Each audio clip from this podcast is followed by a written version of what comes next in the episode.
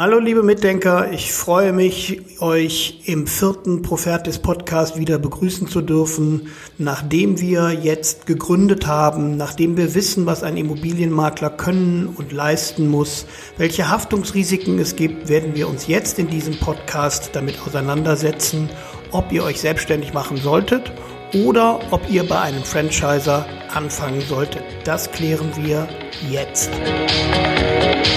Willkommen nochmal zum 4. Profertis Podcast mit dem Thema: Sollte ein Immobilienmakler als Angestellter, Franchise-Partner oder eigenständig selbstständig starten? Das ist hier die Frage, die zu klären ist. Mein Name ist Oliver Nettelkoven und ich darf euch durch diesen Podcast geleiten und euch den ein oder anderen Content geben, was eure Selbstständigkeit betrifft.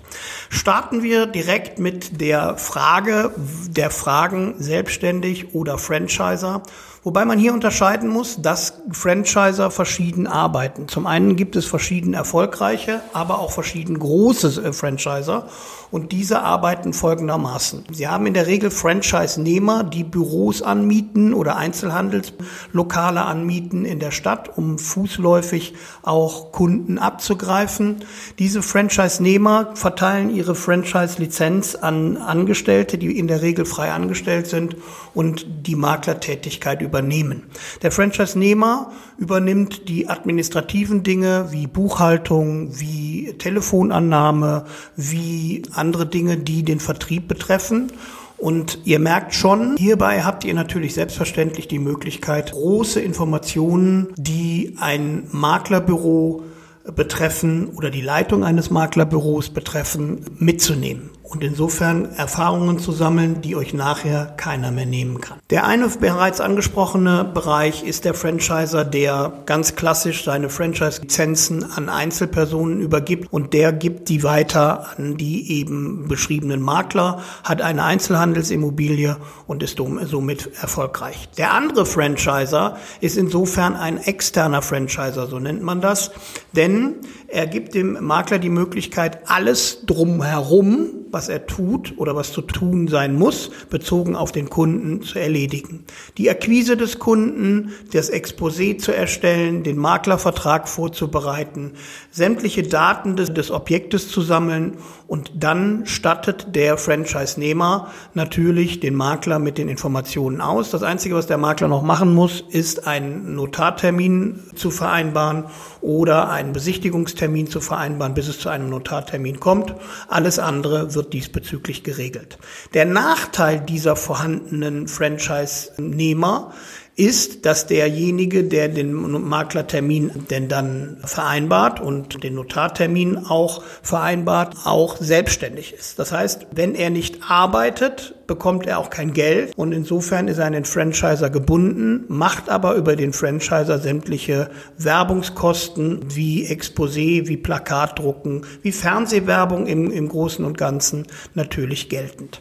Insofern ist es natürlich die Frage, will man von vornherein auf große Informationsquellen zurückgreifen? Will man einen adäquaten Partner an der Hand haben, der diese Informationen hat, der einem das ganze Geschäft bereitet und dafür auf der anderen Seite natürlich auf den großen Teil seiner Provision zu verzichten? Franchiser sind etwas zurückhaltend, was die Aussage darüber betrifft, wie sie nachher das Geld teilen. Natürlich den vorhandenen Vertragspartnern gegenüber sind sie total offenkundig, aber wenn man da anruft und sich vorher informieren möchte, sind die sehr, sehr zurückhaltend. Was das Geld angeht, und das dürfte wahrscheinlich das Interessanteste hier im ganzen Podcast sein, kann ich euch Erfahrungswerte mit an die Hand geben. Geht ihr zu einem Franchiser, der eine Einzelhandelsimmobilie angemietet hat und euch in diese Einzelhandelsimmobilie setzt, also sprich in ein Ladenlokal, wo ihr auf eure Kundschaft wartet und eventuelle Maklerverträge nachher mit den Kunden macht und Notarverträge und dann eine Provision erwirtschaftet. Dort wird in der Regel nicht zur Hälfte geteilt, aber 60-40.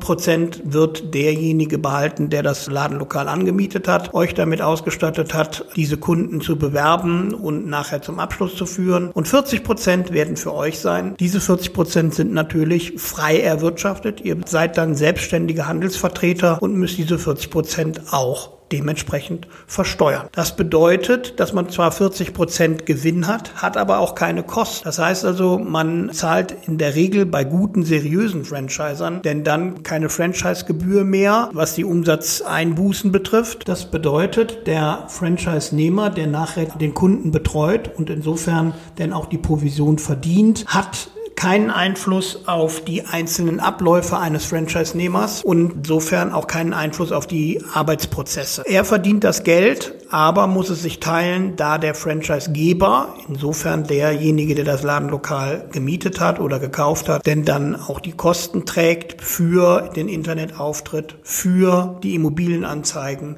für Plakatwerbung, für Telefonakquise und etliche anderen Dinge, die administrativ dazukommen. Das heißt, insofern für euch die Rechnung keine Kosten, wenn denn Umsatz gemacht wird und 40% der Provision bleiben übrig. Das ist das Geschäft, was große, lang betreibende Franchisegeber betreiben und insofern damit auch erfolgreich sind. Die Möglichkeit des Franchise-Gebers insofern, dass man nichts mehr tun muss, außer den Maklertermin oder den Besichtigungstermin und den Notartermin wahrzunehmen. Diese Möglichkeit gibt's ebenfalls, aber dann muss man auch damit rechnen, dass man über die vorhandenen Kosten, die man bezahlt, um den Termin zu bekommen mit dem Kunden, das sind in der Regel denn dann auch 200 bis 400 Euro, hat man denn dann nachher dafür, dass man keine Werbung machen muss, keine Telefonkosten hat, keine Werbungskosten, keine Marketingkosten, keine Personalkosten hat, hat man dann nur noch 20% der Provision. Das sind ungefähre Beispiele, die euch einzig und allein nur mal Einblick in die ganze Materie geben sollen. Natürlich macht der ein oder andere Franchisegeber oder Franchise-Nehmer auch andere Verträge, die aber ungefähr an die Zahlen, die ich gerade genannt habe, angeglichen. Ich will es auch gar nicht negativieren. Ich kenne Immobilienmakler, die im Franchise-Bereich sehr viele Informationen bekommen haben, sehr viele gute Geschäfte gemacht haben und sehr gute Karrieren gemacht haben und langfristig bei den Franchisern sind, weil sie eben mit der Werbung und mit den einzelnen Kosten, die damit verbunden sind, nichts mehr zu tun haben. Selbstständigkeit. Selbstständigkeit ist der Bereich, den man in Erwägung ziehen sollte, wenn man ein großes Netzwerk besitzt, wenn man viele Skills schon anhand hat. Das heißt also, wenn man ziemlich fit ist, was Immobilien betrifft, nicht nur Immobilienmakler IHK ist, sondern wenn man schon mal Immobilien besessen hat, wenn man schon mal Immobilien umgebaut hat, wenn man schon mal Immobilien verkauft oder gekauft hat, wenn man also sich auch im Vertragsrecht mit Notaren auskennt, dann spielt natürlich der Einfluss eine Rolle und insofern kann man sich dann auch selbstständig. Dann hat man natürlich die Kosten für ein Logo. Damit fängt's ja an. Für die Firmengründung, für den 34C und für die Bekanntmachung des Netzwerkes und der Firma selbst zu tragen. Und das ist insofern nicht unerheblich, denn auch Plakate, Flyer, Visitenkarten, Briefköpfe, Beschriftungen, Firmenwagen und solche Dinge kosten erhebliche Summen und sind insofern auch zu berücksichtigen. Ich tendiere immer zu der Aussage, dass erfahrene Leute, die sich am Markt auskennen, sich auch selbstständig machen können. Unerfahrene können ihre Erfahrungen erstmal beim Franchiser sammeln, können ihr Netzwerk aufbauen nach und nach und können denn dann nach 5 Jahren in die Selbstständigkeit starten. Das sind aber keine Vorgaben, das sind nur Tipps. Insofern muss das jeder selber wissen. Jeder, der selbstständig ist, weiß auch mit den Gefahren einherzugehen, sprich Steuern, sprich andere Dinge, die denn der Beruf mit sich bringt und die Selbstständigkeit mit sich bringen. Eine Firmengründung hat auch immer die Begleiterscheinung, dass man Kosten hat, dass man ein Wagnis trägt, dass man ein Risiko trägt und auch das Risiko trägt, eventuell zu scheitern. Und es gibt auch in Deutschland nicht nur zu Corona-Zeiten, sondern auch in normalen Zeiten sehr, sehr viele Insolvenzen, die Immobilienwirtschaft betreffen. Und die kommen nicht von ungefähr. Denn natürlich muss man heute nicht nur einen sehr, sehr guten Auftritt im Internet haben, sondern man muss auch einen guten Leumund haben. Insofern, dass man eine gute Plakatwerbung hat, sehr gute produzierte Exposés an die Kunden vergibt, eine hochwertige, sehr aufwendige Visitenkarte dem Kunden übergibt, also eine hochwertige, qualitativ fachmännische Erscheinung erstellt und dann auf sein Netzwerk zugeht. Die Werbungskosten für Flyer sind nicht zu vernachlässigen und dementsprechend muss man auch, und das habe ich in der freien Wirtschaft sehr oft erlebt, einen großen Teil des vorhandenen Gewinns, den man denn dann erwirtschaftet, zurücklegen, um eventuelle kommende Projekte zu bewerben. Und natürlich zwischen Projekten und Maklerabschlüssen und Notarterminen auch leben zu können.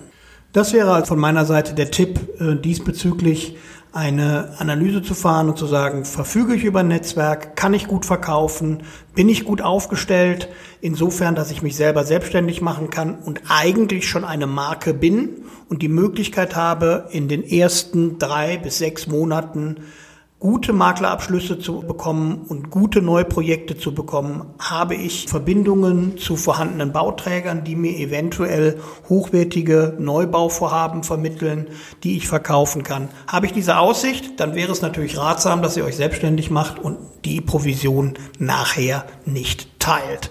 Seid ihr relativ unerfahren in der Immobilienbranche, verfügt ihr gerade über den Titel des Immobilienmaklers IHK, wobei ich das nicht minimieren will, aber habt noch keine Erfahrungen im eigentlichen Maklergeschäft gesammelt, ist die Maklerbranche und die damit einhergehende Immobilienmaklerbranche bezogen auf Franchise genau euer Ding. Ihr habt die Möglichkeit, dass Profis euch während eurer Arbeit über die Schulter gucken, euch den einen oder anderen Tipp geben und insofern euch den Support bieten, den ihr benötigt, um nachher eventuell selbstständig erfolgreich zu sein.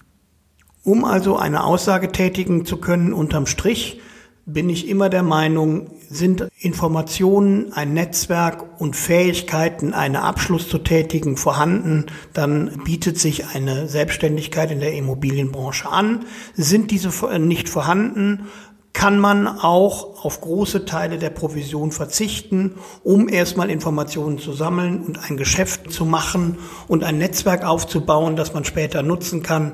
Dann ist es ratsam, zu einem Franchiser zu gehen. Welcher Franchiser für euch der richtige ist, welcher Franchiser eventuell der ist, den ihr benötigt, mit eurem Informationsherd, könnt ihr gerne mit mir klären. Schickt mir dazu eine persönliche Information unter info@profertis.com und wir werden uns mit euch in Verbindung setzen und euch diesbezüglich beraten.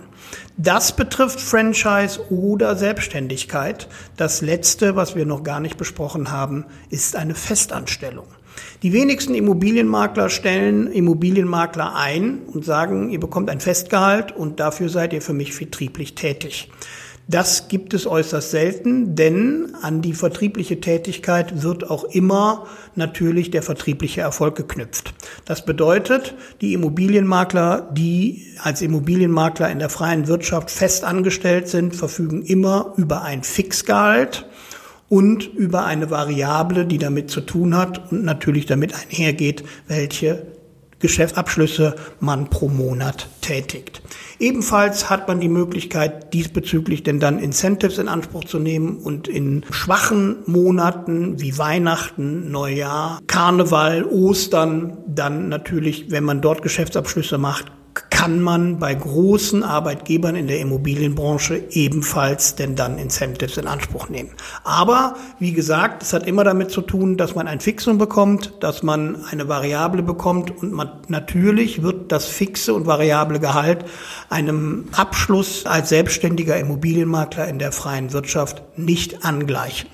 Das bedeutet, in der freien Wirtschaft kann man natürlich wesentlich mehr Geld als Selbstständiger verdienen als als Angestellter, weil natürlich im Angestelltenverhältnis der Arbeitgeber auch sämtliche Kosten bezogen auf Werbung, Marketing und alle Begleiterscheinungen des Verkaufs zahlt und diesbezüglich trägt. Das ist also als Abschluss dann noch zu nennen, deren Arbeitgeber wie große Banken, die auch Seiteneinsteiger ebenfalls beschäftigen und damit natürlich ihre Makler unterstützen und insofern sich einen Maklerbereich aufbauen, teilweise durch eigene Leute, durch Bankmitarbeiter, Mitarbeiter, Bankkaufleute, die also Kaufleute sind und diesbezüglich denn dann vertrieblich geschult werden, um Immobilien verkaufen zu können.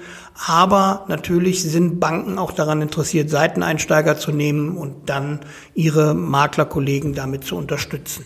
Grundsätzlich hat eine Festanstellung mit Fixum, eventuell Firmenwagen und Variablen immer mit großen Arbeitgebern zu tun, also großen Immobilienfirmen, großen Bauträgern, großen Wohnungsgesellschaften diesbezüglich, die natürlich auch wirtschaftlich erfolgreich sind und diesen wirtschaftlichen Erfolg zum Teil auch an ihre Arbeitnehmer weitergeben. Abschließend kann man also Folgendes sagen: Macht euch erstmal davon frei, dass ihr große Stuttgarter Sportwagen fahrt und große Maklerprovisionen in Anspruch nimmt. Das wird in den ersten Jahren bestimmt nicht der Fall sein. In der Immobilienbranche ist sehr gut zu verdienen und es werden immer noch Milliarden verschoben, um Immobilien zu veräußern und zu kaufen und zu investieren.